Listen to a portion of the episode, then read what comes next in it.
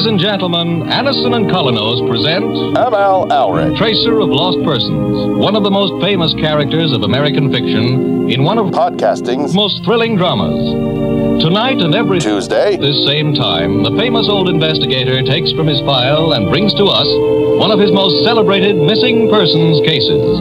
Tonight's case is entitled The Case of the Two-Faced Murderer.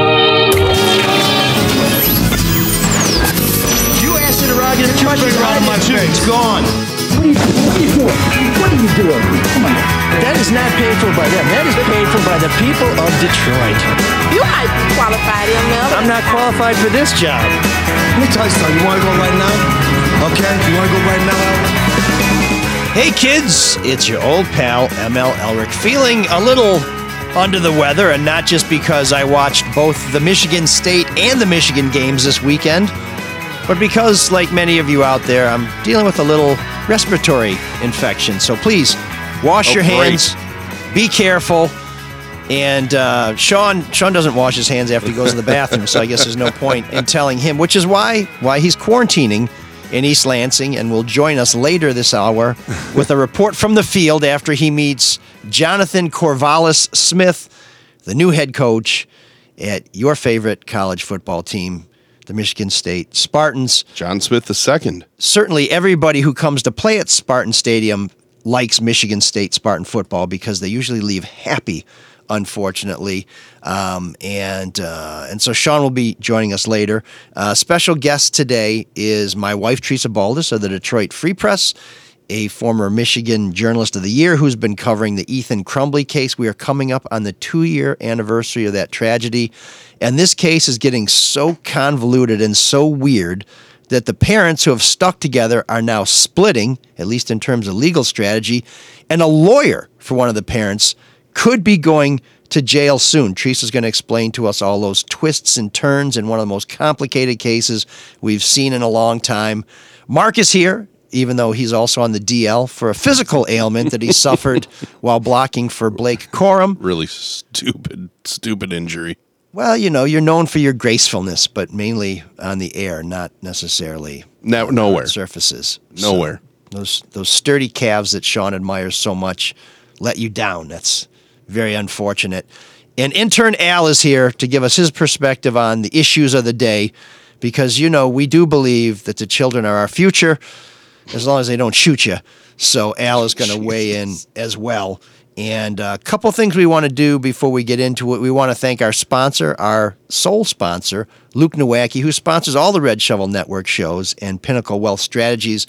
We will tell you later on how you can reach out to Luke and how Luke can help you plan for a future that includes security. Certainly more security than you're likely to get if you're just like, ah, I don't know, I think I'll buy some stock in, uh, I don't know, Company X because everybody loves Company X. And then you realize Sam uh, Bank Friedman or whatever his name was was behind Company X. It's SBF, yeah. SBF, not a good, not a good move. And I also want to tell you that time is running out for our merchandise sale. The merch store closes on Wednesday, November 29th at 8 p.m. So please get your orders in now. This is some cool merchandise. It's the only time you can get it, and it will get to you in time for the holidays. So forget uh, Black Friday, forget Cyber Monday. Time is running out. Get to the merch store, and you can get a link to that. It's Giving. Tuesday. You can give to us. Oh yeah, give to us. This is a this is a good way to support the show while getting some cool Well, swag. we're not a charity, but well, I mean, you know, people donate to public television so they can get a tote bag. is there This nothing more American, by the way, than Giving Tuesday coming after the three shopping days Black Friday, Small Business Saturday, Cyber Monday? Yeah, are they trying to cash in on people who feel so guilty about all the shit they bought for themselves and they're supposed to be buying? Is that really how it came about? Or you figure out what you have left over and you might need to write off. oh, okay. Well, uh, yes. Tresa like that joke. Good. by, by all means, uh, assuage your guilt and buy some merchandise and support our show. We are a nonprofit, um, if that means not profitable. Uh, I'm not sure that we have the tax status, but we certainly uh, are falling way short of our revenue goals. So, this is one way for you to help us get there and for what it's worth to look fantastic as a net result of that. So, go to our website, mlsoulofdetroit.com. you'll see a link to the merch store. So uh, check it out, and we do appreciate your support. So it has been a busy week. Um, good things happening at Michigan State football. Uh, mainly, if there's any doubt about whether we needed to burn it down, that was uh, eliminated when we failed to score a point. In fact, I took my nephew to the game. I took him to the Michigan game and the Penn State game. He has now Oh, seen the ouch. opponent score 91 unanswered points against the Spartans. So, uh, you know, I'm tempted to say, boy, it was pretty nice to give this guy some free tickets, but I actually feel pretty guilty like I inflicted some horrible football on him. Maybe, maybe I owe him reparations. Well, How was how was the experience at Ford Field though? Well, unlike most of these November games, it was warm, and uh, that was great. And unlike these November games that don't matter, there was a good turnout from students and alumni, and good crowd, good vibe. Uh, Ford Field, which uh, I rarely get to go to, does handle their business really well. Lots of bathrooms, lots of concession stands, lots of ways to get in and out. The uh, security staff and everybody there who is is uh, I guess part of the fan experience team did a really good job. They did hand out towels, but these just said 313, which I thought was cool because last time they they handed out a rah-rah towel, we got smoked and so the towels had more ironic value than actual collectible value. So uh, so it was it was good. Uh, the first half was good. The team was encouraging. They really held uh, Penn State in check. But in the second half, it was just uh, it was just a, a dog pile, which was a complete opposite of what you saw on Saturday at Michigan Stadium. Oh my God, what a day! where um, you know uh, Ohio State made two mistakes, missed a field goal, threw an interception, Soft. and it was a difference in a game. I mean, that was you'd be a better judge of this than I, but uh, or than me, but uh, I felt like that was one of the more memorable Michigan Ohio State matchups that we've seen at least in my time. It was it was Well, I mean the hype, the hype alone, right? Number two and number three. Um, I think two Well, years. and the drama too, right? The Sure. cheaters up against the team that whose brother may have exposed the cheating. You yeah, know? and when it all boils down to it, and the game actually gets played on the field, you have one team that will take risks because they believe that they can, you know, go for it on fourth and one and get a first down, and another team that you know settles to try and kick a long field goal before the end of the half. One team can take chances, and the other team just won't. That's been the difference in that Michigan Ohio State series the last three years. Well, Michigan, it was the difference- tackles, Michigan tackles and blocks better too. Okay. Uh, it was a difference in that big game in Columbus too, where Yeah. Harbaugh went for it and didn't get it. Although that call's debatable too. Was that uh, mean, DJ 20 Barrett or something? JT Uh, Barrett when the, JT the Barrett, fourth down play when he, Yeah. he didn't get it, but they said that he did. Yeah, Yeah, in that's- 2016. That's, the Mhm. Michigan perspective. But but Michigan has been the bolder team. Even Brady Hoke going for two Yeah. when they were going to take him into uh, overtime in Ann Arbor. So I think. Uh, there's a little bit of that pirate blood in the Wolverines, and I think not coaches- just because they're lying and cheating and stealing, which is what pirates and Wolverines do these days. But I feel like head coaches in general are just conservative by nature. They're very, very conservative. They don't like taking too many risks. I mean, look at James Franklin. He never takes a risk, right? And then Well, sometimes you need to trust your guys and he, go for he it. did in he did in Happy Valley. It blew up in his face against the Wolverines, but um, No, there was another time. What was it? Fourth and sixth. I don't, I don't know. There's just been bad coaching decisions by him and and frankly Ryan Day and Michigan. Michigan. I, even when they go for it and don't get it. I, although I will say this, I really wish they would have gone for it uh, when they kicked the second field goal to go up six. At the end of the game. oh yeah, yeah. Is it fourth and fourth and three? Fourth and I think it was Yeah, about I've- 4th and I've- three on their own seventeen. I've heard you talk about that in the Drew and Mike show, but what, I think they should have gone for it because I'm I'm a big believer in possessions, right? So you're up one possession and you kick a field goal, you're still up one possession. I'd rather go for it. You get a first down, game over. You're controlling. You're controlling the game. The problem with possessions is sometimes the kid's head spins around, they puke all over your priest, and then they piss on the living room carpet and insult astronauts. So you got to be careful with all possessions are not the same. It was a very happy day, and then um, got home, and I hurt my knee earlier in the in the day, and it progressively got worse. And I realized, wow, adrenaline and booze can mask a lot of physical pain throughout the day. So, So I you, was- you I- went to Schembechler Hall. You fell on your knees and Har, praised har, the coach, Hilarious. and somehow uh, injured your patella. Is that that's what I heard? No, and one of the things I don't like about I love Michigan Stadium, right? I just I mean that for me, right? A lot of good times there. The one thing I don't like about it is the setup. There's just not much space around it, right? It's right on Stadium, it's right on Main Street. And part of that problem is the gates are really close to the road. And now that they have extra security, you know, because we got to pretend that everything's super safe, the gate's even further back. So you have this mob of people trying to go in. So you're kind of following the mob. You know, you're all cattle trying to get inside and we're in the middle of this mob and as you get closer and closer you realize okay you're on the street here comes the curb there's curb there and they have those giant cement barriers to stop you know trucks from running in terrorist attacks or whatever. Because everybody's against you. exactly the world everybody yeah. It's us versus the world. Pretty lonely. Um, s- but but at that point when you're up at it you only have one option it's to go over the barrier which everybody had to do. I mean really old people really really fat people people way bigger than me you know climbing over this thing so it's my turn. And i jumped up and i'm you know put my left foot up left-handed.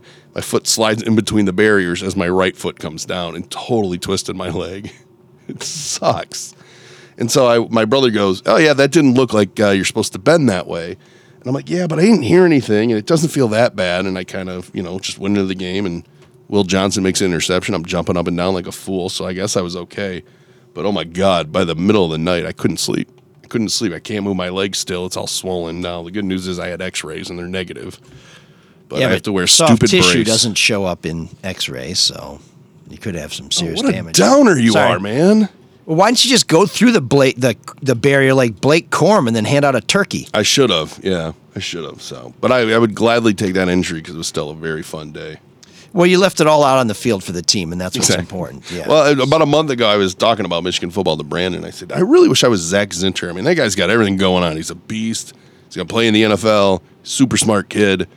And then what did he do? He broke his left leg in half, pretty much. It was a nasty injury. oh, thank God they got So him now my left game. leg He was holding them back. They, they turned the game around when they got that scrub off the field. Oh man, I gotta, you Poor know. kid. So you've played the game. Yeah. Uh, I I have. Uh, well, I, I don't want to say I haven't played the game. I happen to be a very uh, very successful and um, and accomplished. hockey player. No, no, no, no, no. I'm a terrible hockey player, but in the uh, Chicago Sport and Social uh, co-ed uh, touch football league, I was a very successful quarterback, and I would have been more successful if some of those girls weren't so tough.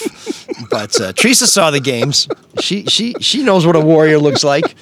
But um, but when Zinter was leaving the field, he obviously suffered a grievous and incredibly painful injury.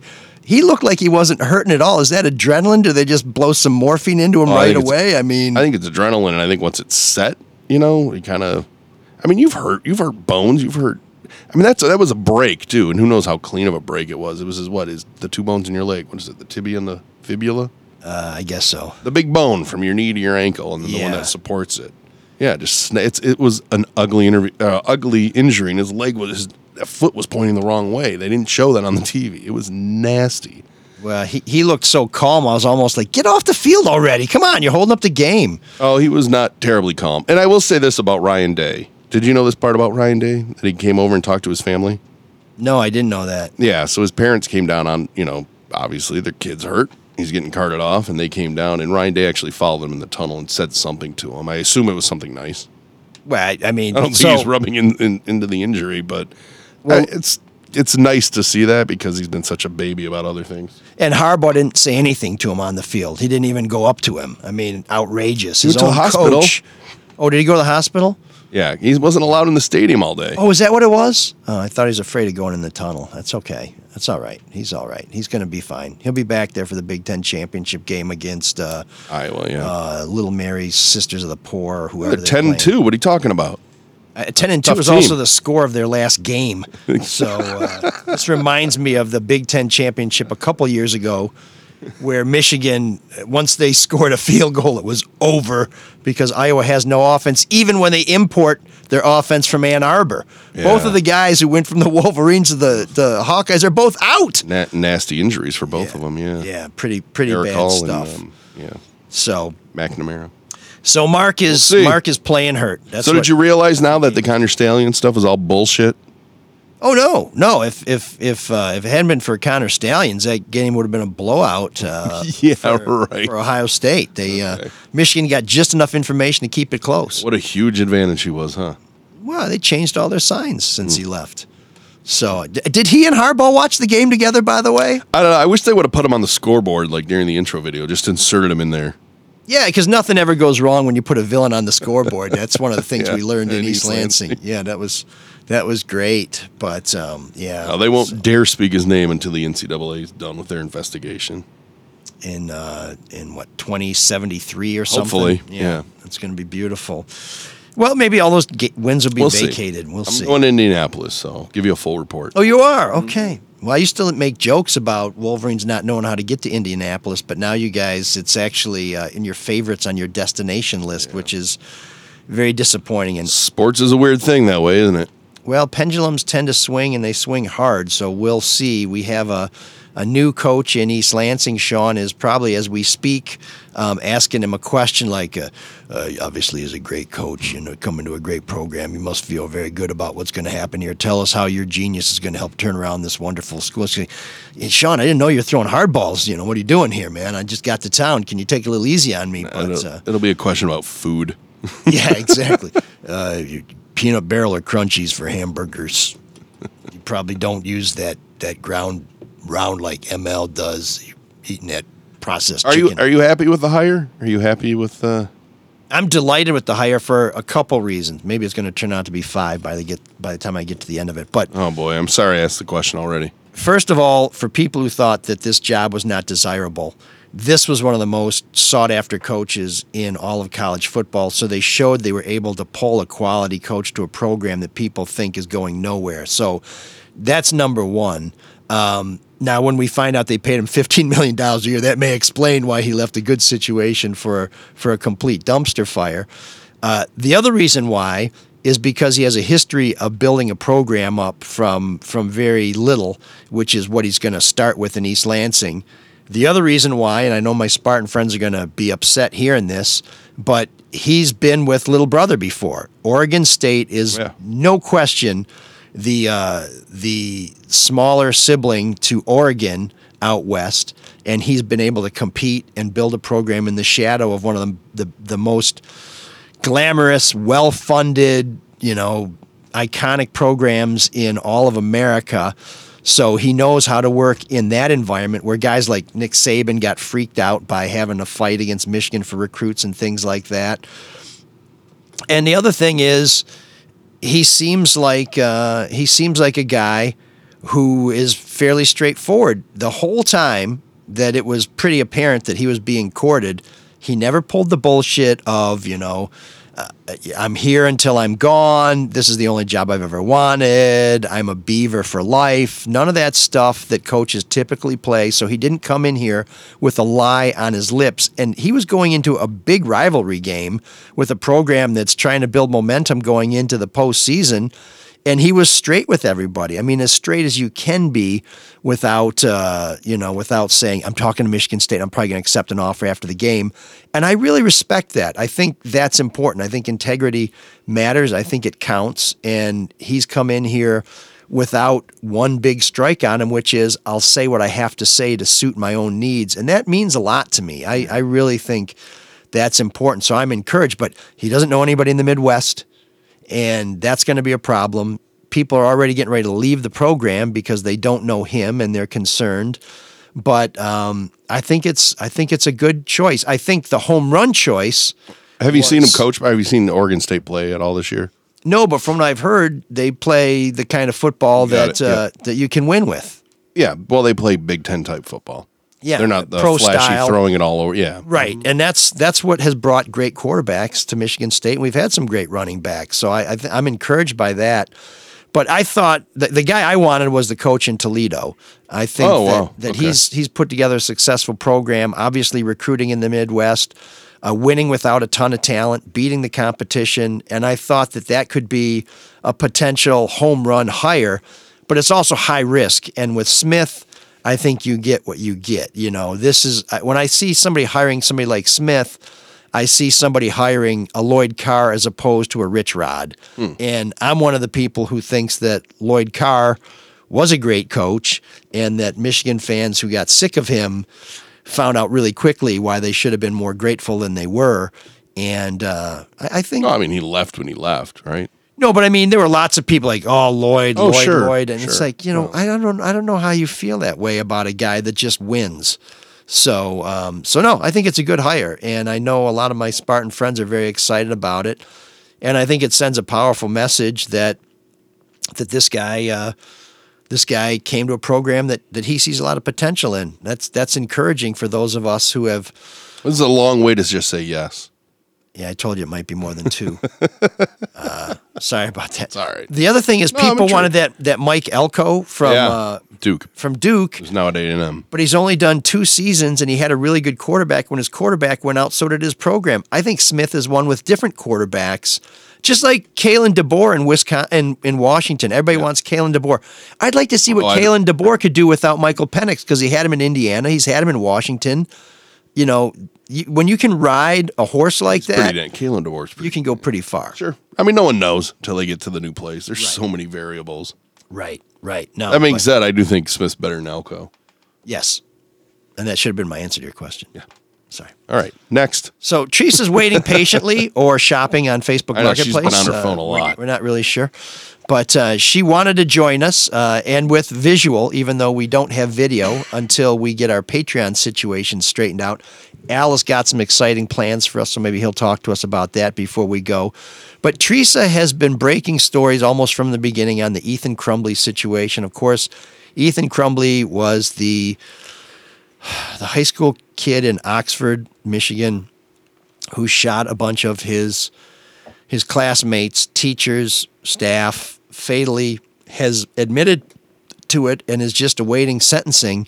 But his parents are still in jail for their role in this, or at least what the prosecutor says is their culpability in an unprecedented case where parents may be held responsible for the actions of their child in a mass shooting.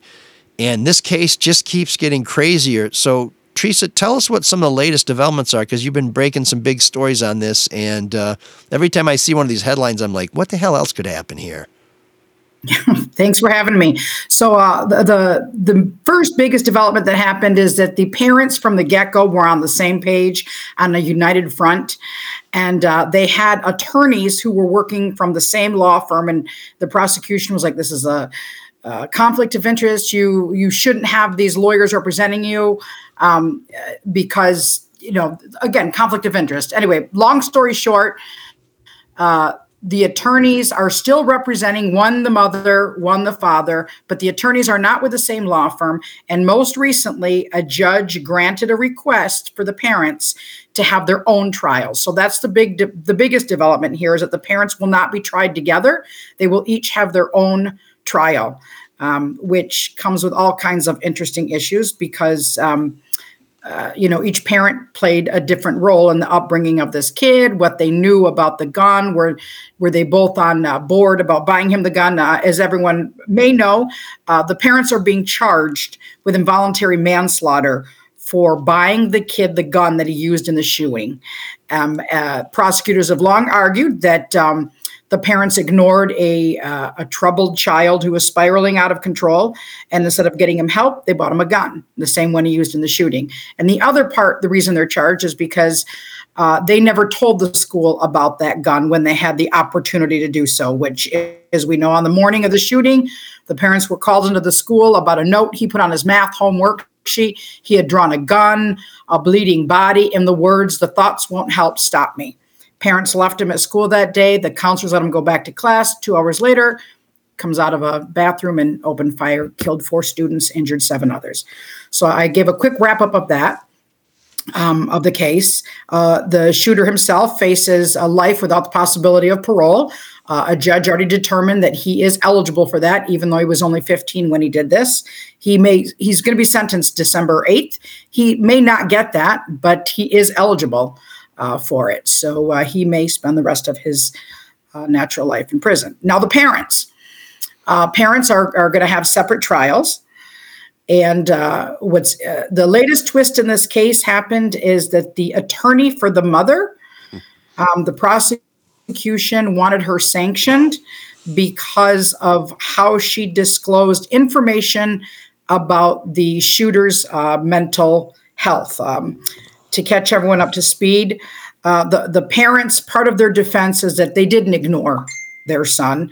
They didn't know, they had no idea that he would ever carry out a mass school shooting. And so they asked the judge, can we have access to his mental health records, the same ones that a judge used to determine that he is eligible for life without parole? The judge said, um, okay, you can have these, but we're going to have a protective order. You cannot disclose anything that we give you in, in this, uh, uh any mental health records you obtain about him has to be kept confidential. So in one filing, the prosec- the the defense attorney for the mother, Shannon Smith, when she got these boxes and boxes of information about the kid's mental health and interviews he had with psychiatrists in jail, at first glance, she looked at all this and thought, oh, I, I need more time. Now, their trial is set for January. She, wasn't asking for an extension in the trial, but she said, Can I have another four weeks to look over this material? because lawyers have certain deadlines they have to meet before uh, the, the the case starts. And and in asking for that length, she said, for example, I looked at this information, and in one box, you know, on a cursory review, we noticed that the psychiatrist said that Ethan told her that he never asked his parents to take him to a therapist. So that was written, that was a, a handwritten note of the psychiatrist. All this has been disclosed in court records at this point. But um, so the prosecution cries foul right away. They're like, wait a minute, you just disclosed that because you knew they argue that that she did this knowing the media would grab it and run with it, which we did. Mm-hmm. I mean, because it's a contradiction. Um, uh, the the shooter has told psychiatrists two different things. One, I asked my parents for help and they never gave it, got it for me, and the other one is I never asked my parents for help. So the defense attorney argues, you know what? This is fair game. This issue's been out there for two years. You know, I, I didn't give anything. Um, uh, specific to to what you know the circumstances around which he said this but it's fair for me to introduce this to argue over it and at most to argue that ethan crumbley the shooter is unreliable.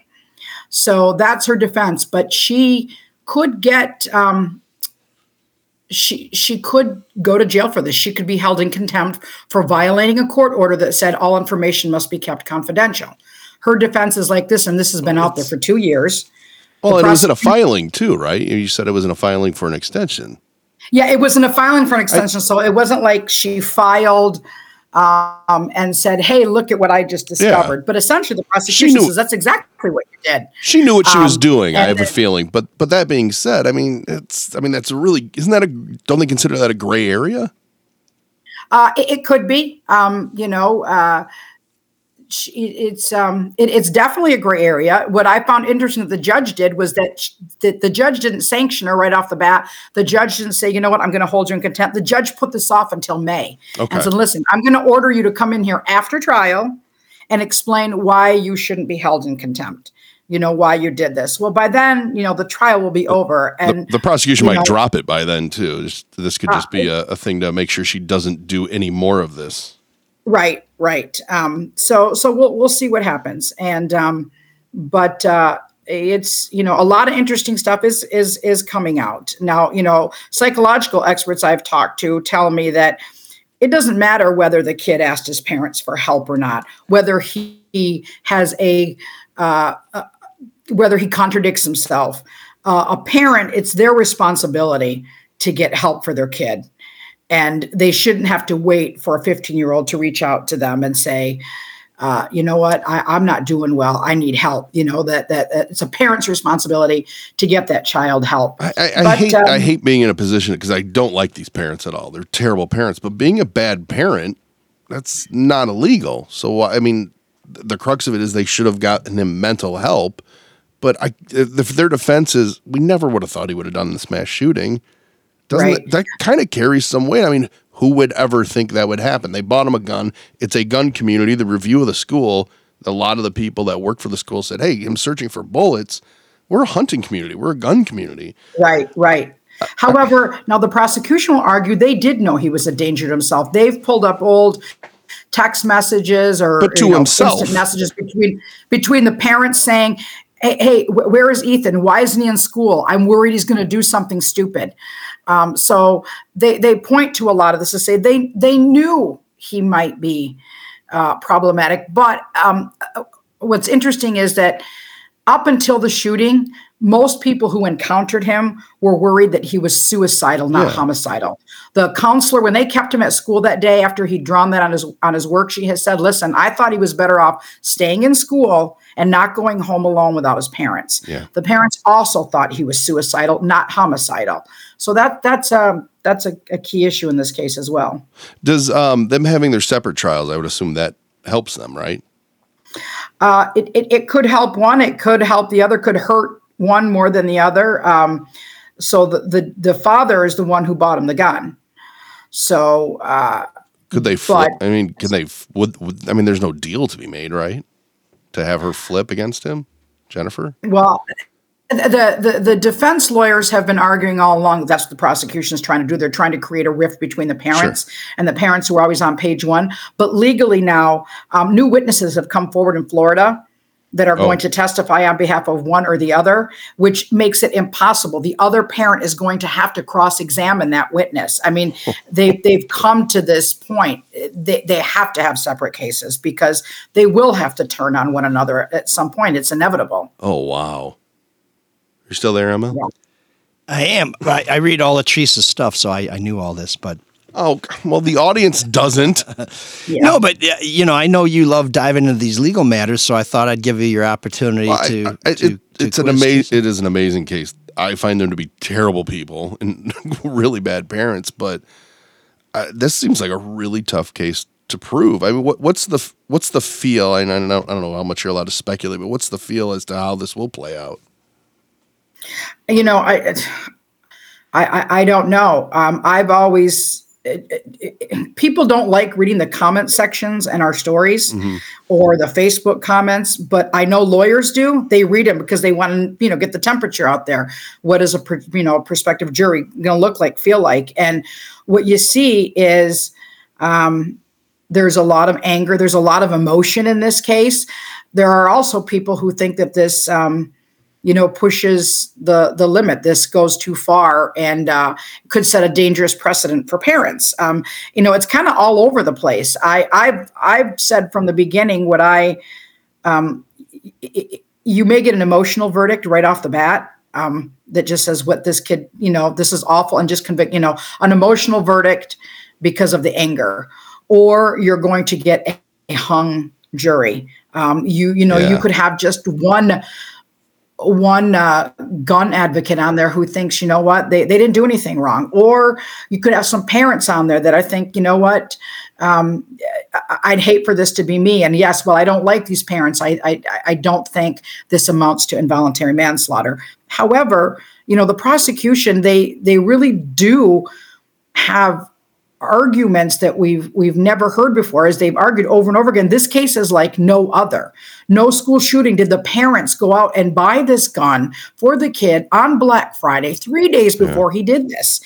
And and then the, you know the mom sending the text message when he got caught researching bullets at school and the son says mom are you mad? And she says no i'm not. Just make sure you don't get caught next time. Lol all right? Um, so you have behaviors we haven't seen before. You you see us uh, a, a series, and these are facts. This isn't something that I'm, I'm, you know, just whittling off the top of my head here.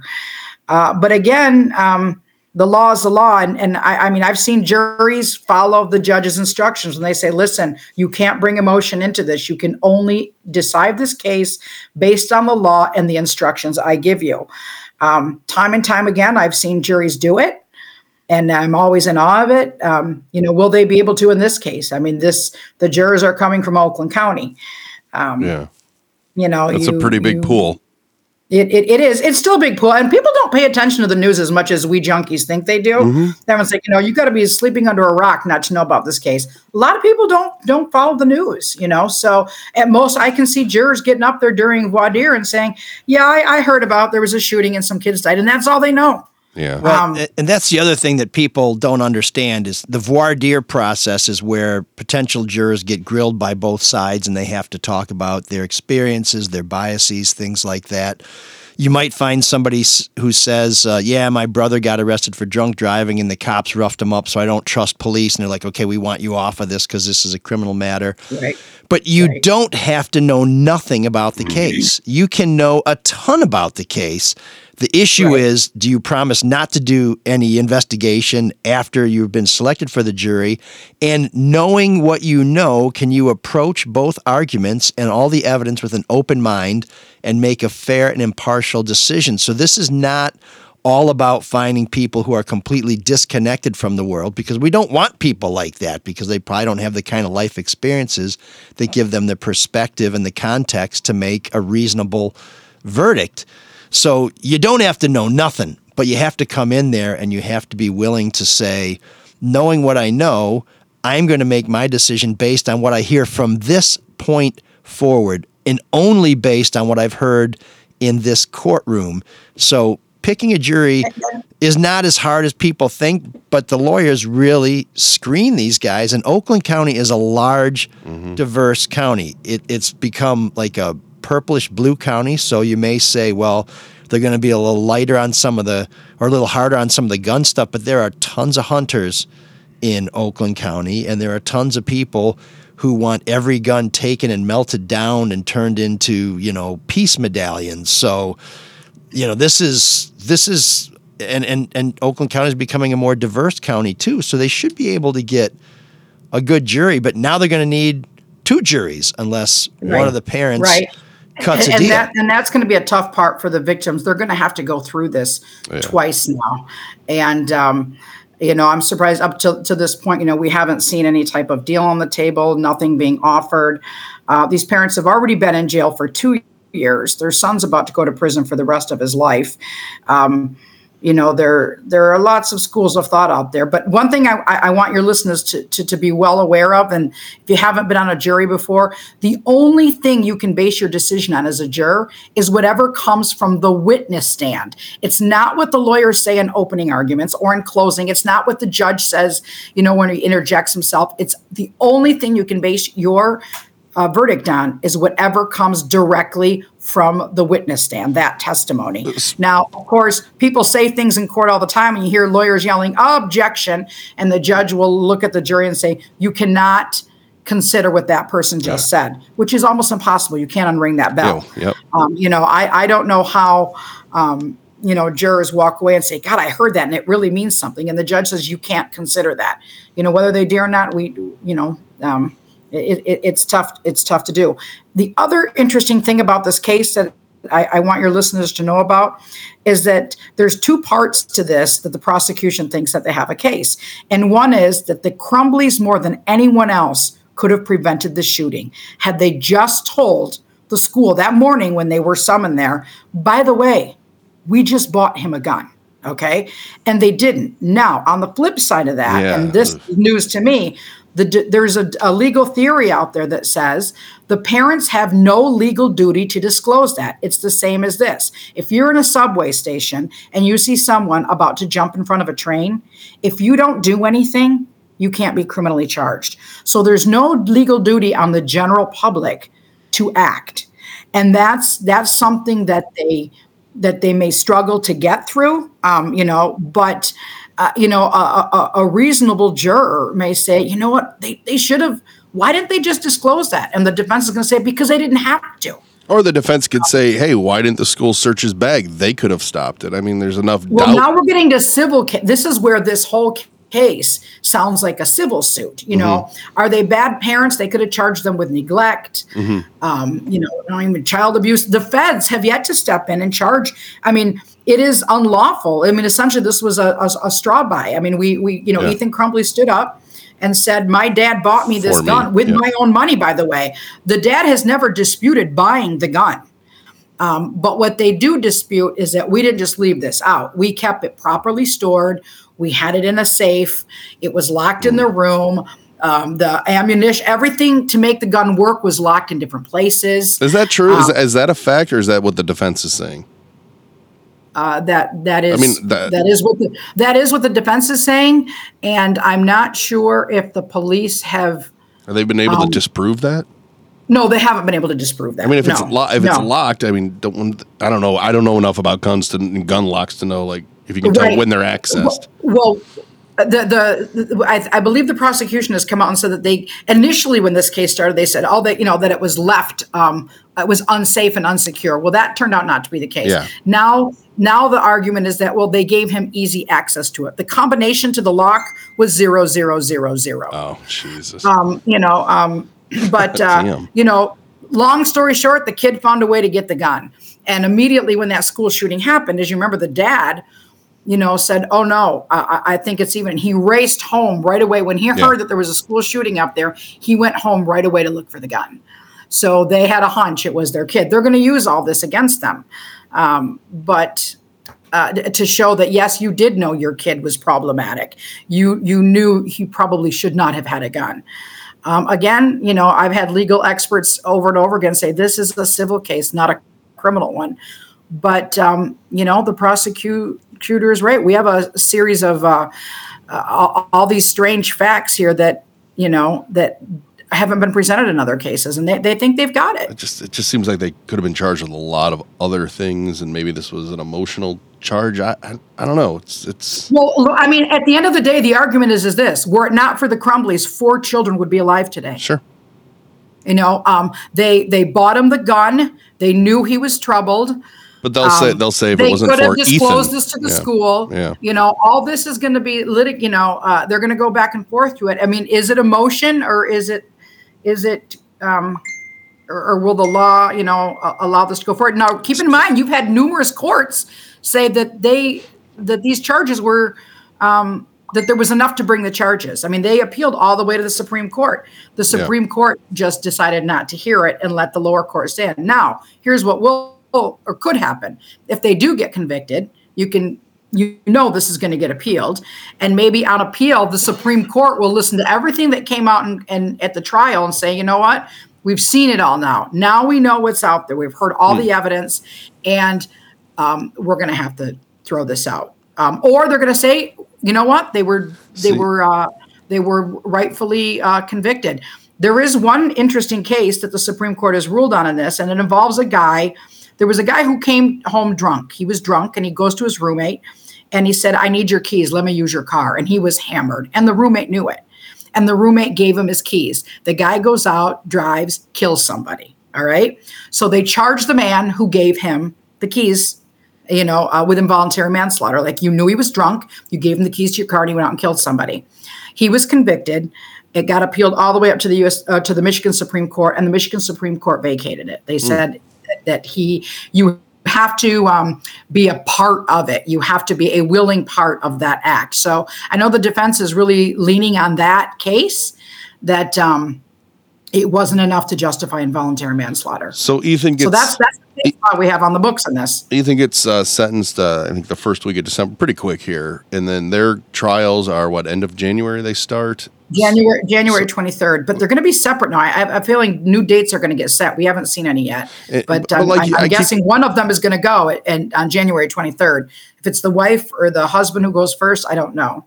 And all the, but like you said, I keep going back to it too. The the families have to keep going through this too, right? I mean, because Right, the appeals right. and it's just, I don't know. I, I, that was some do you of the most horrific stuff I sat through and listened to. Um, at, it was called the Miller hearing, and that was a hearing Yeah, to determine to- if the kid was them. eligible for uh, life without parole. And to watch, you know, the assistant principal get up there and talk about what she did that day and you know she encountered him in the middle of the shooting. Was- she went amazing. toward the bullets Yeah. and, and she went up to him and said, "Ethan, Ethan, what are you doing? You know, are, do you need help?" Do you-" And he just looked at her and kept walking. And then this assistant principal falls down and is trying to save a child who's on the floor dying, and the child did die. I, I won't even get into the horrific details, but it, it was I, I I, I can't imagine how sh- how that assistant principal is doing today. I mean, I, I, I don't either, or the parents. Yeah. To, you know, I mean, I just sat there and I kept looking at the parents, and I don't, I, I, I don't know how you can hold any of them back in, in court. I mean, it's so emotional. I mean, we're parents.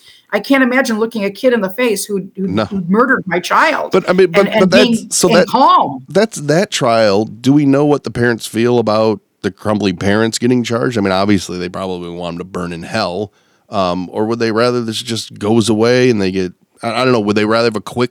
I'm sure they would rather have a quick uh, conclusion to this. Have they made comment on this trial? No, they, they, they're, they're, they want everyone who played a role in this to pay. Yeah, I mean, whenever naturally. we talk to any of them, um, they want, I mean, they're angry at the school. I mean, you know, these civil Yeah. suits are out there. So when we talk about the parents, they get angry about the parents, but they get angry about the school too. Like, you know, they're looking at all the missteps, every single person who messed up along the way that, that could have prevented this. And I'll tell you what I found the most, uh, many interesting things, but um, there was a Spanish teacher. Um, she was the first one to raise red flags about Ethan Crumbley. She is the only one who has not been sued. And um, and in reading uh, text messages between other teachers and college and people, they they thought she was a hypochondriac. They thought that she was, Wow. you know, and and and and I just look at that, and you know, I um, I have a daughter who's in social work, and she worked at a school, and and there was a kid who came to school one day and made a threat, and and and and nobody wanted to talk to him. And, and my daughter said, absolutely not. We have to pull him aside. And and they told her, we think you're being a little, um, a bit of a hypochondriac. She, and then she told them, my mom covered, you know, the Oxford school shooting, and that's what they said about the Spanish teacher. And and you know what? We can never be too safe with this stuff. You're right. You're right. I mean, we're at that point now where you don't you don't say that. You don't take risks. You you err on the side of safety. Right. I mean, what's the harm in pulling somebody aside and talking to them? No, I know. And Wow. I, again, this, I mean, that that did happen. Um, you know, there are other teachers, you know, the ones who who who did report him to the office, who did their job and said, thank God, you know, like they they felt good about knowing what the, you know, they did raise red flags. But then, you know, I, I think as you talked about earlier, what really comes out in Oxford is this was or is a gun community. People hunt.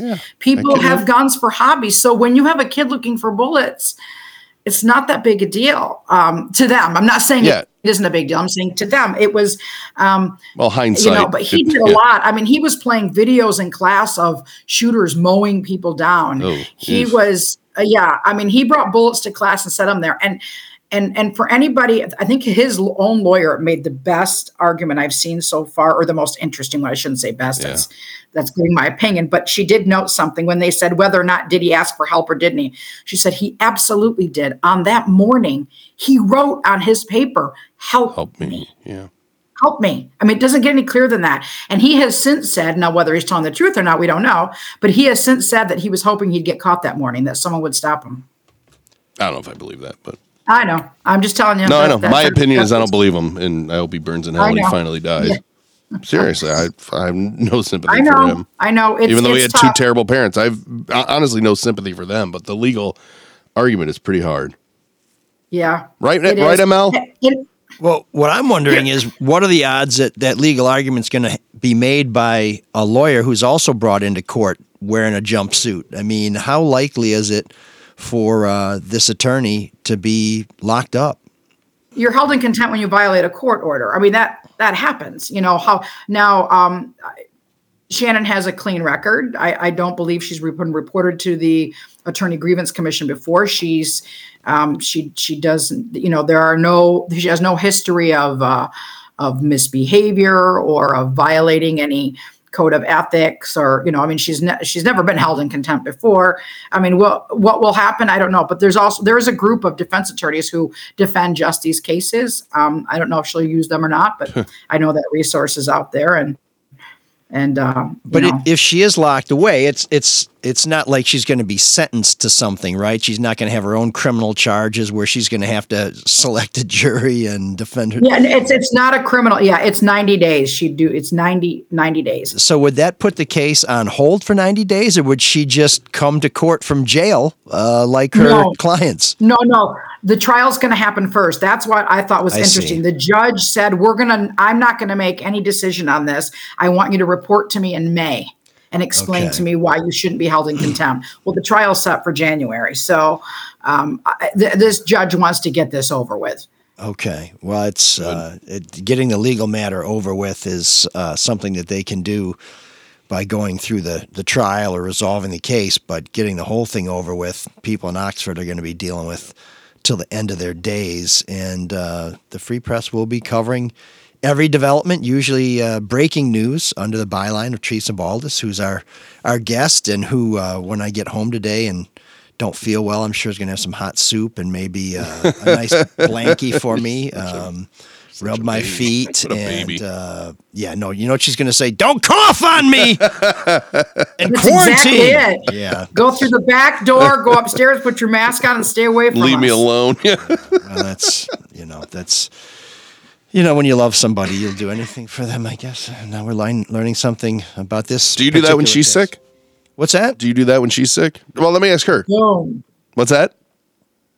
Um, he always asks me, "Can I? What can I get you?" Okay. He does always ask me, "What can I get you? How can I help you?" And it's usually, you know, when you're sick, it's just like nothing, you know, Yeah. go away. But uh, he does. He asks, Okay. "What can or, I get or you?" Or she says a cabana boy, but uh, you know it's just it's nice to be asked. I guess that's that's the point. Yes. So I mean, uh, he can't go to Scotland and get Jamie Fraser from Outlander for me. So Well, ask him next time. that, Next time he asks, I- you know, get, make him do something. next time he asks, "What can I get for Yeah. you?" That'll that'll be the request. Jamie, That's Outlander uh, Tuesdays on FX. You can watch that. The new season starts soon. Uh, if you really are excited about seeing people raped in the 1700s, may I highly Jesus. recommend Outlander. All right. No, everybody Well, gets raped in that show. I show. know my wife There- watches there- it. It's it's. I mean, I've got friends who won't watch it because it's it ha, it's there are so many rape scenes and it's really troubling. But you know what? It happened. Um, this uh, that's an un. It's, it's a it's a it's an ugly fact yeah, about. it, uh, well, it was the Dragons. They did a lot of that stuff. Or was that the other no, the dragons are are it's Is that the one show. with the dragons Iron are uh, Throne? Game of Thrones. Okay. Oh my God, ML. When you're wondering how whether you've kept a guest too long, when a little more clueless. Lander, then you know it. Hey man, I just caught up on the Americans, dude. So I'm way behind. Only, only a decade late. I am way behind. I'm going. I've got to go back to my job. All Goodbye. right. Thank you. Tresa Baldas, thanks for joining us. And uh, you know, um, if I could get some of those little crackers with the soup, that would be fantastic. Um, Oyster on the way. Right. Oh, Yeah, there you go. right. So's the check. We got Al here, our intern Al, who is a high school student and has been going to high school probably since right about the time that this Oxford thing happened. And I want to I want to know Al wh- what it's like to be a high schooler these days. I mean, do you do you go to school worried that something crazy is going to happen? Are your parents hovering all over the place talking about, you know, get under a desk, go through a window? Or is it just like high school's always been? You're worried about homework, buddies, meeting somebody to take to the dance, and uh, The way it's supposed to be. yeah, and all the other stuff, pimples, all that shit. Um, well, the first day I like the Oxford shoot happened, uh, when we came back, it was just full on lockdown from all the teachers. They kept on telling us all the same information. We they made sure we knew about the lockdown procedures and they made sure that we knew how to keep ourselves safe in the shootings. A lot of new safety measures have been installed in the high school, which is nice. Uh, we have like these police buttons that you can press and it calls the police, and we also have these door stops that cannot be opened from the outside unless uh, they you have like a special tool that the police have. Um, but uh, the first week, kids they just like I think it was 200 threats the school got from a bunch of annoying, you know, stupid kids that just thought it'd be funny to toy with the school after a horrible tragedy happened. Uh, it's still very scary to go to school nowadays. Really? Um, uh, it hasn't just- dissipated in the in two years. uh, it's a little better, but still, you hear stuff like this, and it reinstates that fear. Uh, just maybe a month ago at Macomb, there was a shooting that happened right near, like a block away, and it was full lockdown, and all my friends were texting, "Is everybody okay? Are we all good?" It was very scary for everybody, and I just, I, I just want this all to stop. Yeah, everybody does. It's I not just what wanna live a school's normal supposed to be like, man. Have you had to do the training where they come in and tell you what to do if there's the active shooter training? Yeah, uh, what do you mean by that? Like the lockdown drills, where Yeah. like you got to get yes, yeah, they yeah, where they that. say, what is it? Uh, uh, run, fight, f- hide, or It's- I can't, I can't remember what order it is, but I can't believe we have to remember. We had stop, drop, and roll, which is just basically when the Reds nuke us. If you haven't melted, just try and do a somersault. I don't think that would have worked, but I'm glad we didn't have to test it. It's hide, run, fight now. Yeah, uh, they make sure to really knock that in our heads so we're ready in case it does happen because it does happen and it's scary.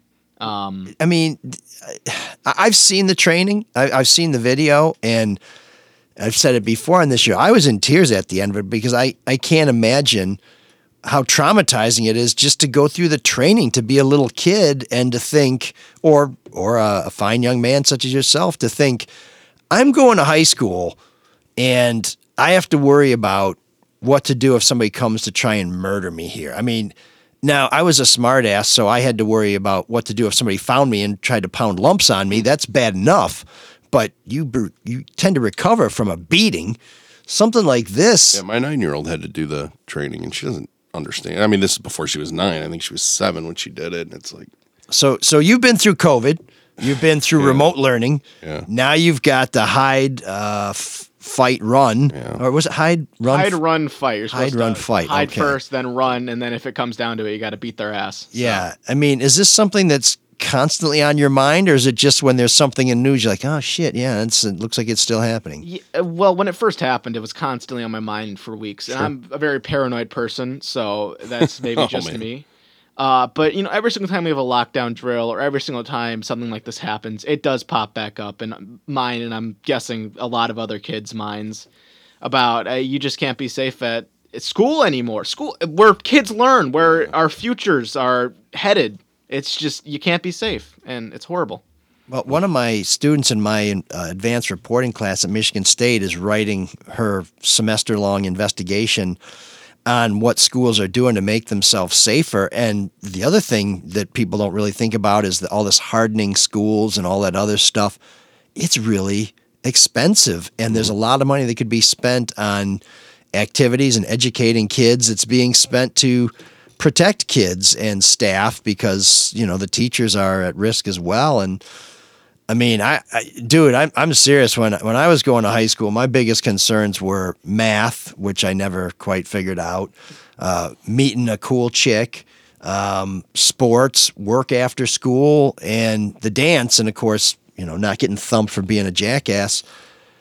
I, I don't I don't know how you guys do it. This is none of those things was going to be my last day. You know, my biggest fear was never that I was not going to go home.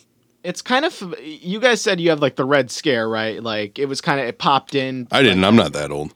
You're not. Well, Well, you had know, the you had the crimson and gray scare for or scarlet and gray scare for a while, but that's over now. yeah, like you're gonna get nuked. It's kind of. I don't want to say it's the same thing, but like same mentality of. Well, it actually happens. think it's way worse the now thing. because it yeah, it actually yeah. happens. Yeah, I mean, Um, I, I didn't have to worry about uh, fighting the Reds coming through uh, campus and Yeah, no red dawn. Mm-hmm. Just- yeah. I guess I'd have to yell Wolverines, which would be tough. But oh my god. well, Al, I, I don't know how you do it. I God bless you guys for everything you've been through. You seem to be a pretty well balanced dude and uh, somehow pulling together. Just Maybe- remember, even though it happens, it is incredibly rare, It is. Yeah. Yeah, which is why you always hear, I never thought it would happen here. yeah. You always hear that because you just, it just, the odds are still very low, but it happened. It happened here. Uh, I I just hope that that we don't become numb to it, but that for those of you Sure. who it's it's something that you have to deal with, that it it helps make you stronger. Um, although this is really not the way that you want to improve characters by Yeah. being faced with potential annihilation when you're in the middle of homeroom. But uh, and, and locked from the inside, I, I love that idea. But what if the what if the screwhead is in your class and he locks the door? I mean, what do you do then? It it just seems like every solution. Well, hopefully you'd see them Leaves another- preparing before then, and you stop them. Yeah, well, I guess. I mean, I don't know. They're in the room. Yeah, so you're going to run at a guy who's firing at you. I mean, No, I just mean when when most of these unfortunately happen, they are you know they stage somewhere else, either outside or in a Bathroom or a bathroom. hallway, yeah, uh-huh, Yeah. not in a homeroom. well, I think I think the solution that solves You- all the they do it where you people don't see them. right, but I, You I, see it happening. Yeah, I think the solution to all of this, because every one of these solutions leaves a, a gap, is Always. keep the weapons out of the school. You know, Definitely. of course. I mean, yeah. I'm pretty sure that if some guy was just squared up with the classroom and said, you know, whoever steps forward, I'm going to kick their ass, they'd get dogpiled. Mm-hmm. Whereas somebody pulls out a knife or a gun, and you're like, I'm not going to be the first one in. Uh, so who's going to start this? And then by then it's it's all over but the crying. So I don't know, man. Uh, good luck. And if you've got any suggestions, please uh, please share them because more often than not, the solutions aren't coming from the old heads. It's coming more from the be people Be more aware of your surroundings and the people around you and what they're going through. Everyone's so focused on their fucking phone. Yeah, although then serious. Then I- the flip me. side is, you know, there's there's weird Charlie over there. We got to call the cops on him, and all of a sudden Charlie's labeled as whatever, and he's just kind of a goofball. I mean, it. You know, you you want to identify the potential Don't label him as a goofball. then. early. Well, I mean, but once you start saying like, oh, I thought so and so was saying some weird shit in class, and he gets pulled out. That's why that- you err on the side of safety, though. yeah. Well, I, I think uh, Be more empathetic. I think it's uh, it's going to be tough either way. But um, but things. And I was going to say There's no way to solve it. I was going to say they're getting better, but I don't feel that. Um, I feel like we're a Well, long that's way fun. from better. But uh, On that note, yeah, Oh man, the geeks have inherited the earth. Did I do that? What a dork. Does him wanting to play with us again mean that he's turning into a geek, or we're turning into cool guys? Boy, usually we have to count on Shawn to bring the show down, but I think I just well, I the just- topic isn't the great. I mean, it's I've it's a fascinating topic. It's Well, and- never going to go away. But And and the Crumbley case with the parents, That's what I there mean, yeah. there was a case in Highland Park, Illinois, where the dad just pleaded guilty to a crime for getting his son a gun, but the son was an adult, and the son was on lists where he couldn't get a gun. Yep. So in this case, that was the parade shooting. yes, Yeah. the dad basically circumvented the uh, the system to help his son get a gun. So that seems like a more clear cut case than the Crumbley parents, but. Um, But fuck them too. yeah, well, the, you know, the thing is, if this case goes to nothing, they still will have done a considerable amount of time. So that's a, a whole nother True. Yeah, that's right. wrinkle in How long have they been case. locked up? They've been locked up for damn near two years because it was two years ago. Yeah. Yeah, yeah, no, they they've been behind bars for quite a Hard long to find time. sympathy. Yeah. Anyway, geek of the week. Yeah, well, before we get to geek of the week, you know, let's. Well, I was trying to keep them separate from. Well, the, the, the one thing, so we're talking about, you know, threats to your future. Well, There there is go, a very real threat that we all face, not annihilation, but running out of money by the time you retire and not having a plan. If you're looking for somebody who can help you make that plan, Luke Nowacki and Pinnacle Wealth Strategies can at least take that one burden off of your mind.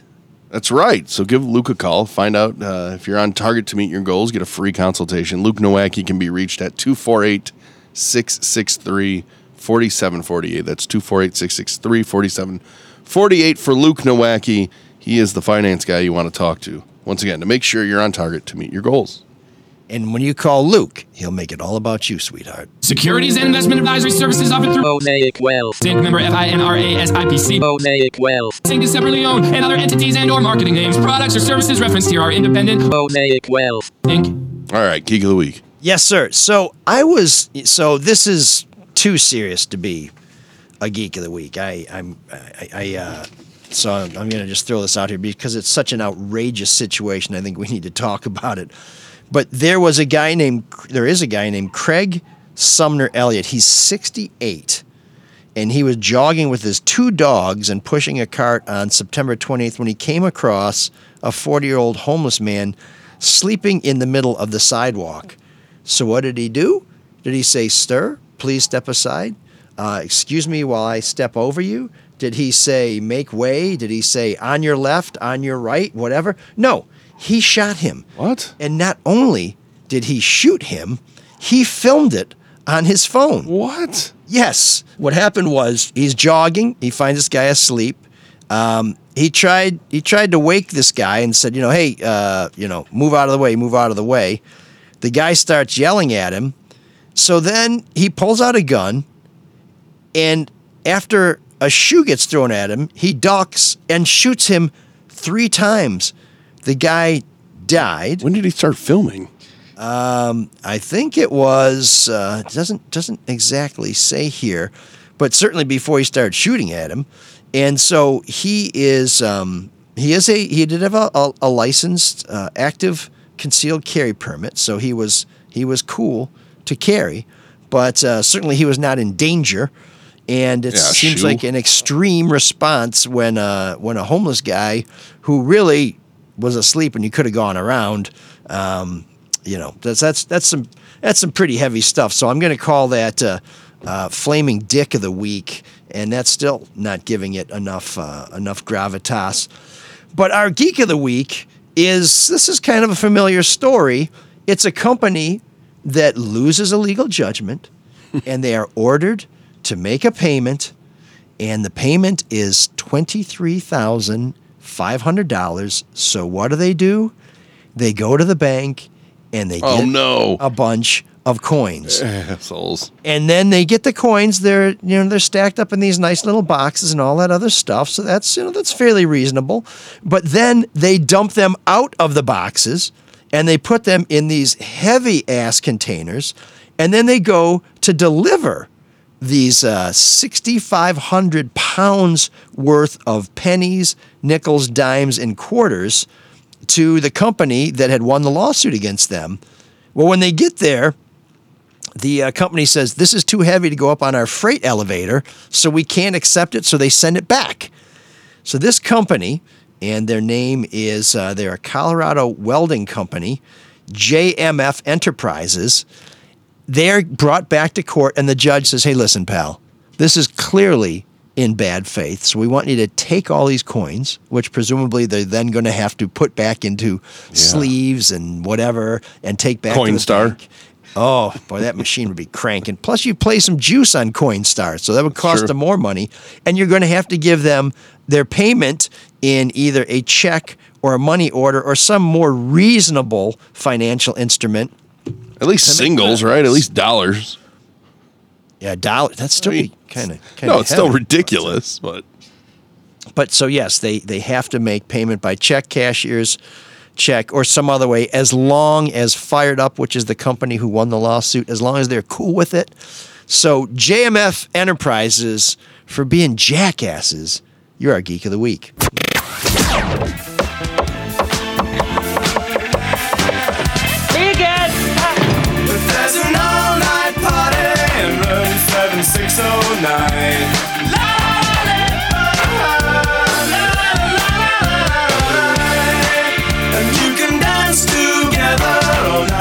If you've got the time.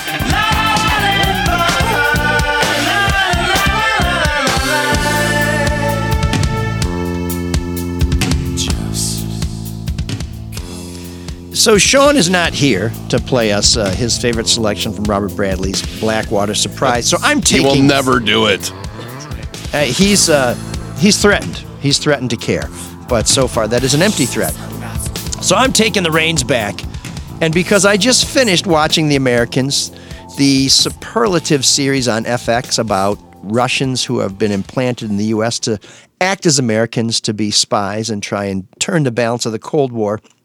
It reminded me of one of my favorite new wave artists and one of the biggest new wave hits of the 1980s. Of course, that's Kim Wilde's Kids in America. And so here's Kim Wilde with a hit that wasn't that big in America but did really well everywhere else.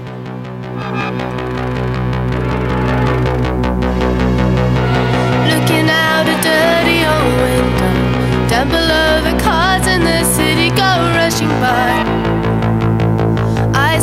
Sit here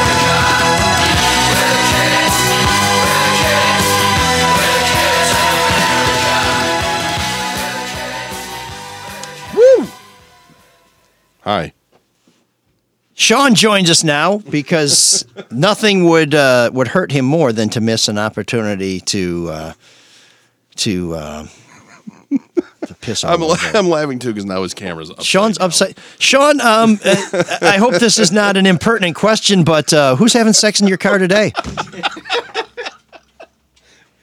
This is this microphone on? Oh, there he is. No, no, and no, and I turned it upside down so you could hear me a little bit better. If I, if I righted it uh, the normal way, the mic would have been blocked, and I didn't think that'd be good for the show because that's really all I care about is the show. You, just gonna rag you, for that. you kind of remind me of Lloyd Bridges in Airplane. when, when he says, "I guess I picked the wrong day to stop sniffing airplane glue," seeing you upside down like that. But Yeah, as far as far as uh, as far as uh, intercourse in the show uh, in the car, maybe it goes on in the show when I'm not there. I don't know, but in the car, no. Okay, good. Well, uh, Unlike the last soup kitchen you drove around in yeah, California. yeah, that's. Uh, I think that's being optioned actually by FX. Uh, Shawn's car. It's a it's a reality show based on uh, on what happens in the back of rental cars outside of um, outside of French dip restaurants. By the way, uh, that that was uh, apropos, right? Coming in, was that the Go Go's? I heard. That was Kim Wilde, a also super successful female vocalist from the 1980s, The Kids in America, because I just finished watching the FX series The Americans. Which only ended five and a half years ago, I think. I'm catching up. I'm catching Well, up. the music, the music ended, you know, 35 years ago. So there you go. So that, that's that's appropriate. Now, that's not exactly true because Kim Wilde has inspired so many people. Not only have they covered Kids in America, but there are multiple bands over the last 40 years who have recorded songs called Kim Wilde that are tributes to Kim Wilde. Really? Yeah, absolutely. I mean, she's uh, she's become this iconic um, uh, '80s uh, songstress. S- s- Now, she didn't really write much of her own music until she'd kind of faded from from the spotlight. Uh, her her dad, who Marty Wilde was somewhat of a of a. Uh, a star in the 50s and 60s in England, being one of the first guys to start doing American pop for an English audience, co wrote it with her little brother, Ricky Wilde. Oh, really? So she doesn't even get any of the money for all the covers and. Uh, well, I would think her parents. It's all in the family, right? They they get the know. publishing, but her the uh, the producer who discovered her was actually listening to something that her brother Ricky Wilde was doing, and heard her in the background and said, "Hey, I think she's pretty good." So let's hear her. Ricky runs home, writes "Kids in America" with his old man. They come back, they record it, and the producer, whose name was Mickie Most uh, signed her. Now, there's a Detroit connection to Mickie Most because he also produced, Shawn, you know who I'm talking about, Suzi Quatro, the great Detroit singer who uh, later played Shawn. Any relation to Johnny Most? You know, the longtime Celtics uh, broadcaster. No, no, although Zero. uh, What are you talking about? there's no Detroit By the way, Mark, I'm sorry I'm not there to, to shrink this portion of the show and uh, all this lovely background. Yeah, by You'll have to- saying that, you've just shrunk it. me. You've actually expanded. But Mickie Most produced Suzi Quatro, who most people know as Leather Tuscadero, Fonzie's girlfriend from Happy Uh, Days. Right. I yeah. thought it was Pinky Pinky Tuscadero. No, was it leather? Oh no, it was Pinky, Pinky, Tuscadero, but I think she had an evil sister, Leather Tuscadero. I think there was Oh my God! Now You you're know, too far into the weeds. like with the soap operas, you know, with this like, oh, it's his cousin, but it's really no, he's got a No, no. mustache, so he must be bad. This is this is all fascinating, and I don't want you to rehash the show. But what what what did I miss? Did you guys have a guest? we did. We had uh, one of our best guests. We had Tresa Thanks Baldas. for checking the prep. Oh, you didn't really send the prep because you were you were not feeling well, and you had to get to the pharmacy. And, and I hope, by the way, you're feeling better. I was until you suggested that I had somehow been derelict in my duties to. in- No, you weren't there. Like you weren't feeling well. It's It- okay. And we did cover that fantastic day on Saturday, which um, was made even better by the fact that I got to see Shawn at a tailgate uh, before the Michigan Ohio State game. I did ask where Mike was, right, Mark? I said, "Where's Mike? I don't see him around here." And I told you what I said. I said he's probably still at Ford Field from last night. Yeah, you're right. He he pitched a tent in the parking lot, didn't he? That's right. Yeah. At least I Probably didn't pitch it in the back of your car. And he stayed there. Yeah. Somewhere near that church. I.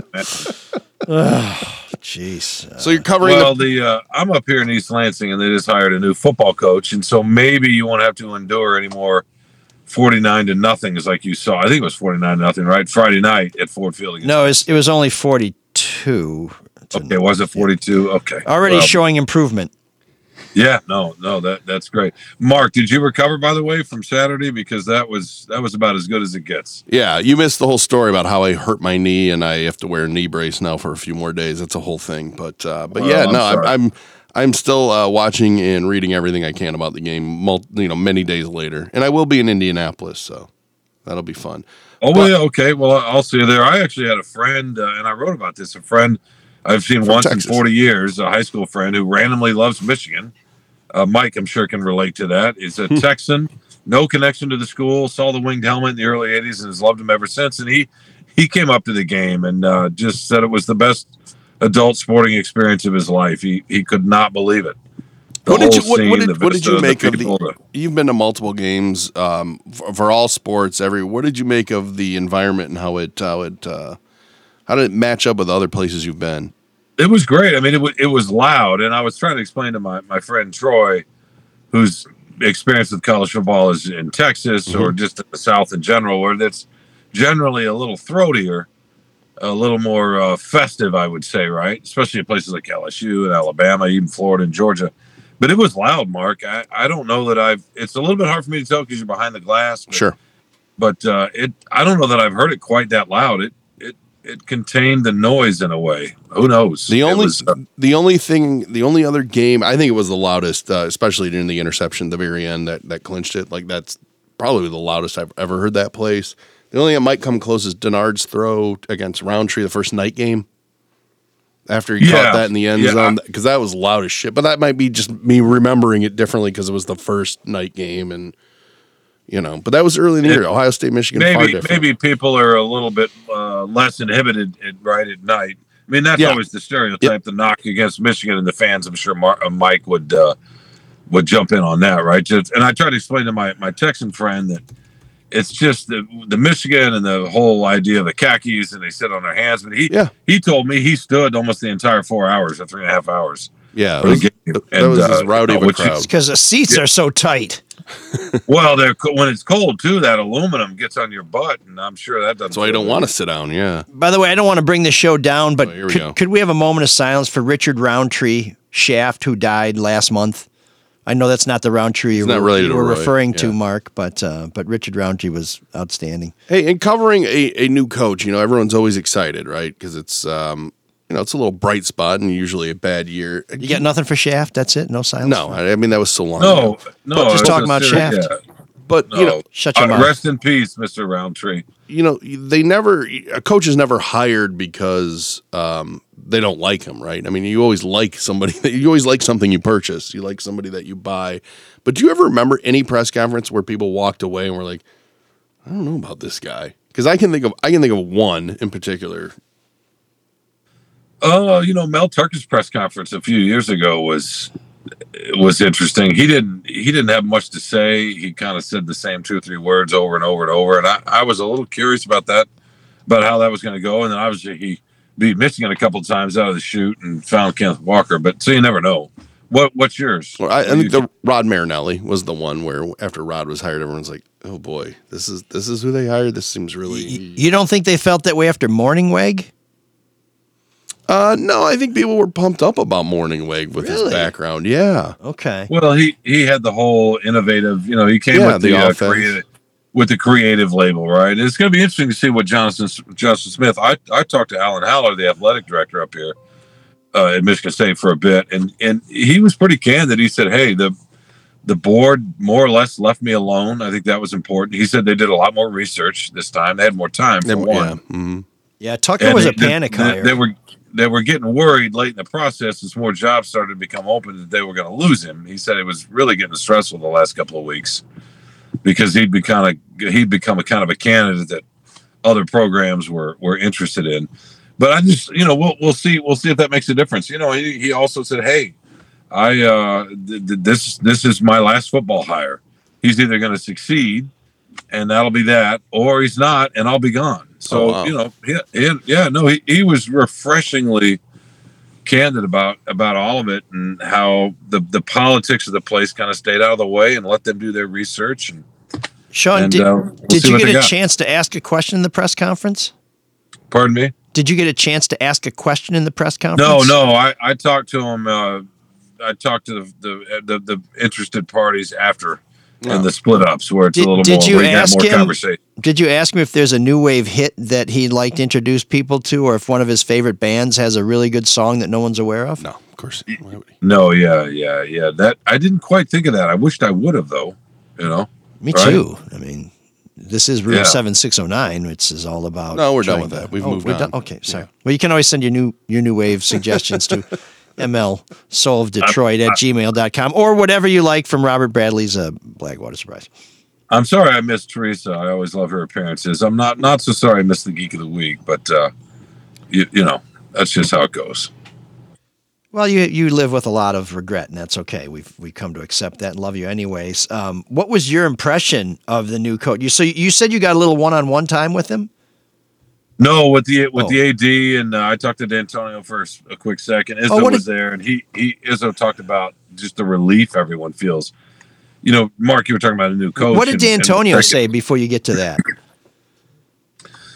That he did a lot of homework himself. You know, because he's got a lot. He he's been in the coaching. For, I mean, spent his adult life doing that. So he uh, he talked about get talking to all the folks that had worked with him, some of the former players, and that that. So he actually he helped with the research too.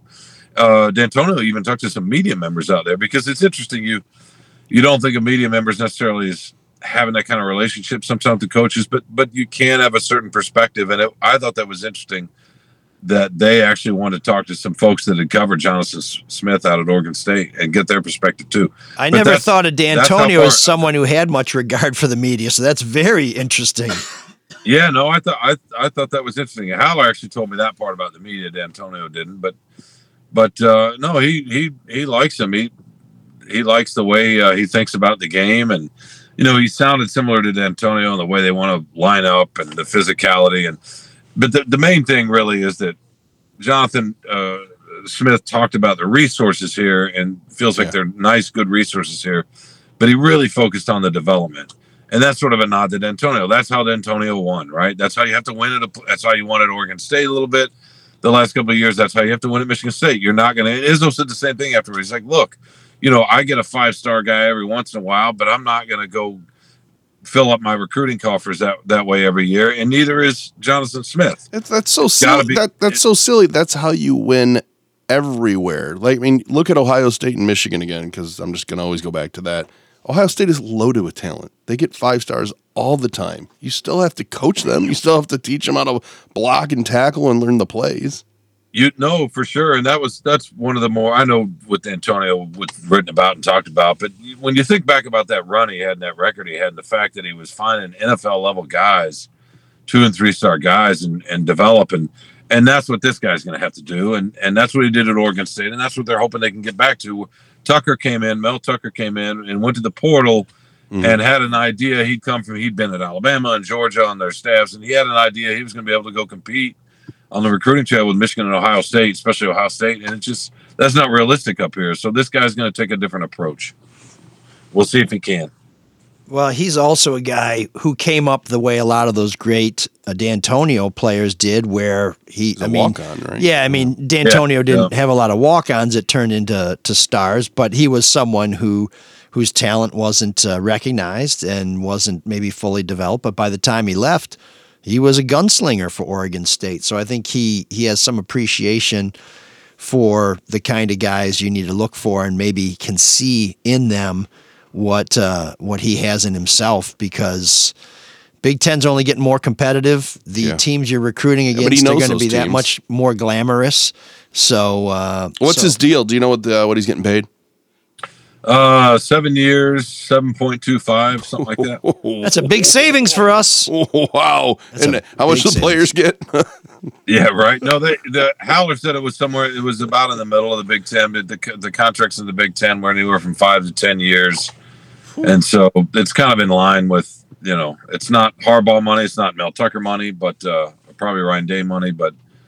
But it's it. That's just what isn't that amazing that we're talking about seven million dollars a year and that's not the top. is is there a big buyout with that too? I don't know what I don't know what they're going to release the, the all the figures later. I'm not sure what the what the buyout is. They added the Haller said that he wanted six years, but in the last couple of weeks, as more job openings uh, became available, they got a little nervous, and so they added a another year to sweeten it. And did did they say whether uh, Ishbia and St. Andre are going to pay any portion of that seven Yeah, point right. whatever?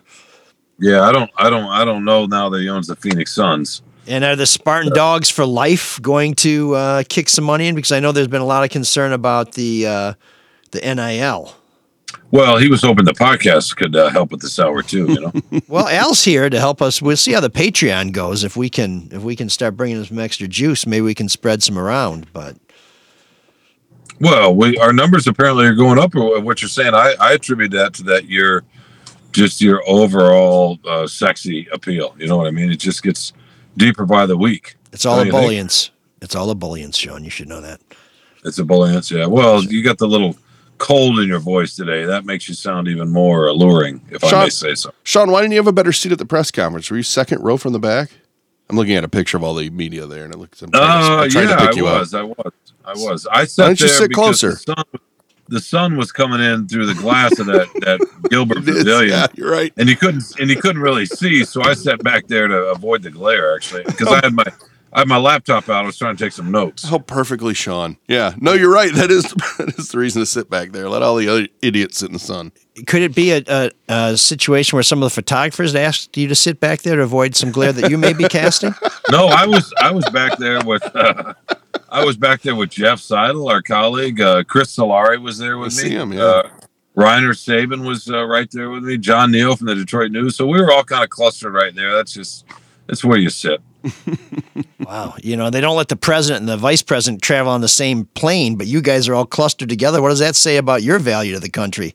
Well, there's lots of other re- re- reporting groups, reporters groups scattered throughout in there. You know, Fred Human had his own section over there with George Blaha and those guys. As, as long as Graham Couch survives, I know the Republic will be all right. Yeah, I don't. I did not see Graham today, so uh, maybe maybe he was somewhere else. Damn, probably busting a big story. Better get cracking. All right. Well, we miss you, bud. Yeah, we look Well, forward I to messed having you up back being in there. I'm gonna I'm gonna go write this column and then I'm gonna head to Hamtramck Oh, of Yeah. all uh, places to a to a high school there to watch a basketball game, a freshman basketball game. Well, obviously, we're putting Oh, our best must be a- people on the best assignments, and then we're sending Shawn to. No, my uh, my It's a family son, ring, right? Yeah. My son my son makes his coaching debut today, and uh, and I'm gonna go to Hamtramck and watch him. you should write a story on that. Why not? Uh, maybe I will eventually at some point. Yeah. Yeah, yeah, yeah. Yeah, maybe, maybe, maybe I will. Is it is it wrong that I'm more excited to go to a freshman game in Hamtramck than I any of these football games I've been to Well, lately, or I don't going to the Big Ten title game this Saturday? I mean, you know, Past Saturday is pretty sweet. Pardon me, I'm gonna miss my daughter in a parade on Saturday to go to the Big Ten championship. to go watch a foregone conclusion. Oh, that's She's, nice. She said it was okay. She said, I Yeah. qu- and I quote her, "There'll be more." I was like, okay, cool.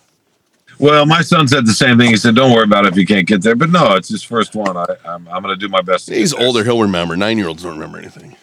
I That's hope- true. I well, hope. I'm glad you're uh, able to get through the show, Mike. What a bad thanks for, uh, thanks for having me on. Shawn, uh, it's always nice to have you hanging around, even if, uh, even if it's by your ankles. You, I, I wish we, I know, I wish so we had our. Patreon going because if you were watching this at home, seeing Shawn upside down is, uh, is, is different. It's a, it's well, a, what's it's a new what's funny is that both you guys are upside down, and I'm right side up in my my view here. But uh, so it's been spoken like the true narcissist that you are. It's the rest of the No, world that's you, upside you guys down. are like uh, you guys are like Kiefer, Kiefer Sutherland and whoever else the hot model was in the Lost Boys. Hanging Oh, up from Jason the- you know, Patric? vamp- vampires hanging up in your cave. Yeah, all I remember from that is the the oddly oiled up muscle man playing saxophone, but he really does play that saxophone. Uh, that's a story for another oh, time. Jason, uh, Jason, uh, Jason Patric. No, no, when when they're at the big party and they're playing uh they're playing that Can You Feel the Heat tune and Oh it's yeah, yeah, yeah. the, the guy with the long ponytail and he looks like this this gorilla playing saxophone but that's he really that's who he is that guy is actually a fascinating story he was an Oh my God! It's funny how the back in those days the sax was everything. Clinton went on to Arsenio, didn't even play the sax. Mm-hmm. The whole sax thing back in that era is funny. Did Rob didn't Rob Lowe play the sax in a movie at one point? No, I think Uh, he got caught in a Saks video with a couple of hairdressers in Georgia, but that's a whole different story. Shawn, we'll uh, we'll by- see you by the back way, I here ran next into- week. I, Oh, went, I ran into Oh, a friend of the show, Dan Wetzel, Oh, you did? at the, at the Michigan Ohio State game, and he came up and he was like, "Man, that was." He, he was just talking about how much fun he had coming on and how much fun the show was, and he he, he said he wanted to. co- He said, "Anytime you want me to come back." So Good. He's a I fun wanted- guy. I wanted to pass that along. I wanted to pass that along. Uh, we'll bring him back, and we'll get some gravity boots for you so we can recreate this experience. I think, I think you know when all the blood rushes to Shawn's head when he's upside down like this, he just comes with a lot more energy. I think He looks Oh, like he's got more hair too, because you can see it hanging down a little bit. Oh yeah, yeah, yeah. That's that's nice. Not not much more hair. if you had the Flowbee, you could give yourself a free haircut cheap. you're not. Of course, you don't, because you're not really upside down. You're just upside down to us. I know, I know. All right, my brother. All right, my brother. right. Be well. All right, I'll talk to you guys soon. Look forward to seeing you in the studio next uh, next week. Maybe I'll see you Saturday. Uh, yeah, yeah, yeah. Holler at. What time are you getting in? Uh, late because I got to do uh, another kid thing beforehand. See, so, So I'm you're not getting- that bad of a parent No, you're not. So you're dri- you driving or flying? driving. Okay. Okay. All right. All right. Well, maybe maybe I'll see you Sunday. Hey, we certainly can't settle this off the air. No, we can't. We can't. All right. All right. Bye, Shawn. All right. See you guys. Bye. Coming to you live in the field, Shawn Windsor once again redefining the medium Broadcasting in general. with his upside down take on the world, which uh, today literally is ups. But no, actually, it's we're all upside down. I know. not not Shawn. So this is the portion of the show where we thank our donors.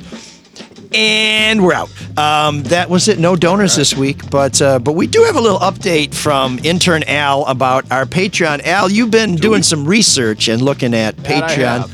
What are we thinking about? What sort of levels are we looking at, and what sort of uh, what sort of incentives, what sort of bonuses will we have for people who open their hearts and their wallets? Just a just a crack, just a skosh for those of us who are toiling away at um, at basically a pro bono basis. So I'm thinking a 5, 10, 15, 20, 50, 100, and then maybe 500? Oh my God. What are we gonna have to do for that? Uh, you're gonna you get Another free soup access to? Shawn's car. That's right. He'll he will supervise the orgy. Um, yeah, we're looking at some maybe a behind the scenes tour for some of the more expensive members. Oh. Mention at the end of the show if you also are willing to pay more. Um, ad free access. That's nice. if Very nice. And that would be at a very uh, entry level point, right? We're thinking yeah, we're five thinking- bucks we're a thinking month. Five bucks for entry level uh, for ad free ads or ad free. Now, where does the Shawn prepares a meal for everybody come in? Is that is that at the five hundred or the thousand dollar level, or is that have- at the do we have waivers? fifteen? I'm thinking 100. I think that's a good 150 maybe. Okay. Is that a little bit too low? You want me to go higher? We have to see what Shawn's going to prepare. I don't. I don't want to get a hundred bucks and then uh, he ends up making like uh, filet mignon. No, we we'll also don't want to give people ramen either. Yeah, we'll, we'll we'll make them do cheap hamburgers. How about that? Oh man, it's, it's that would that would break I his heart. do I don't do anything cheap. Yeah, it's, uh, you gotta you gotta prepare. You gotta get the wagyu beef. Or what was the beef that we used to talk about from the butchery that had the? Was uh, it wagyu? Uh, there's something that had the um, the striping, the ribbing, Yeah. whatever the hell it was. But I uh, don't know. yeah, No, it was I know. something from California. Anyways, I'll well, eat it. Well, a happy Thanksgiving, by the way, to Dave Hubbard, who uh, who is preparing his next venture out there in the culinary world. So, so Al and I and Mark are going to work on this Patreon uh, after the show. So hopefully before the end of the year, we will have an opportunity for you to support us and also to get some cool stuff out of it because we we if we're going to make this value added, we got to give you more. So uh, more on that. So Al, great work. Uh, feedback is very brief this week. Uh, Emma writes in and says in a message entitled simply Harbaugh. Uh oh. How can people hate this guy? Hope Harbaugh stays in A2 for 10 more years. He is 100% right about all the mostly grifter coaches being obscenely overpaid. Now, of course, he was obscenely overpaid when he started. Yeah, but he admitted it. That's true. The revenue should be going to the student athletes and maybe financial aid for poor and middle class non athlete students. I like that second part. Hmm. Suspension over. Jim Harbaugh renews call for revenue sharing in college sports is the article that Emma links to. So, Emma, thank you for writing to us. You can all send us your thoughts, which we're happy to share at mlsoulofdetroit at gmail.com. That's also where you can contact us with your suggestions for room 7609. And if you have any suggestions for how we do this Patreon model, if there's things that you're willing to pay for, things that would make it worth your time and money, please let us know before we get this thing going. Time is running short, unlike the show, which is running long. So, uh, so please write us. We always love to hear from you, and also rate the show, share the show, and um, you know whatever else you're doing, let us know Yeah, how we're doing. listening's enough. Yeah, listening is plenty. That's that's a good thing. So, uh, Mark, I think I think that probably does it. Al, uh, are you? Is this is this your last week with us here in studio, or we might might we be able to drag you out when you're not in class? Maybe, I mean, if I'm not in class, you can drag me out again. I'm sure, but uh, maybe last week, maybe not. Who knows? Okay, so like when, having you around, man. when he's not running, fighting, or hiding. Oh, jeez. Did I get that right again? What is it? Run, Hide, run, fight. Hide, Hide, run, run, fight. fight. No, no, I Fight. actually, I actually said it wrong. It's run, hide, fight. Run, Oh, run, really? hide, fight. Okay. Yeah, because you're like running first, then you gotta hide. Because you can get out of there, then you want to get the hell out of there. So Okay, I like that idea. Okay, well, uh, we are going to run. We're never going to hide, but we'll fight occasionally, and that's what makes this show worth listening to, some people tell us. So thanks for spending some time with us on this Tuesday. Remember, our merchandise store closes tomorrow. That's Wednesday, November 29th at 8 p.m. Please get your orders in. This is high quality gear. I've been wearing it and loving it and looking like a million bucks which tells you how good it is because to make me look like more than five bucks, it's got to be pretty sweet. And that is um, a limited time offer, and we will get you this stuff in time for the holidays. Um, sizing is true to fit, by the way. So if you're an XL, you can order an XL. Um, if you're a small, you're probably not listening to this show, um, but that's that's okay. We are adult content, um, but not the nasty kind, like Shawn has in his car. But that's it until next week. Mark, I hope you're feeling better. Al, stay in school.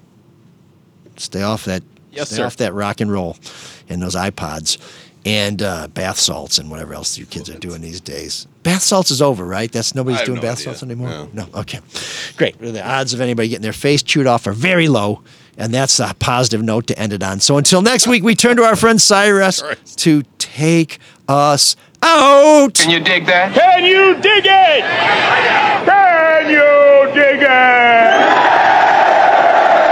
It is on the air every Tuesday. at this time.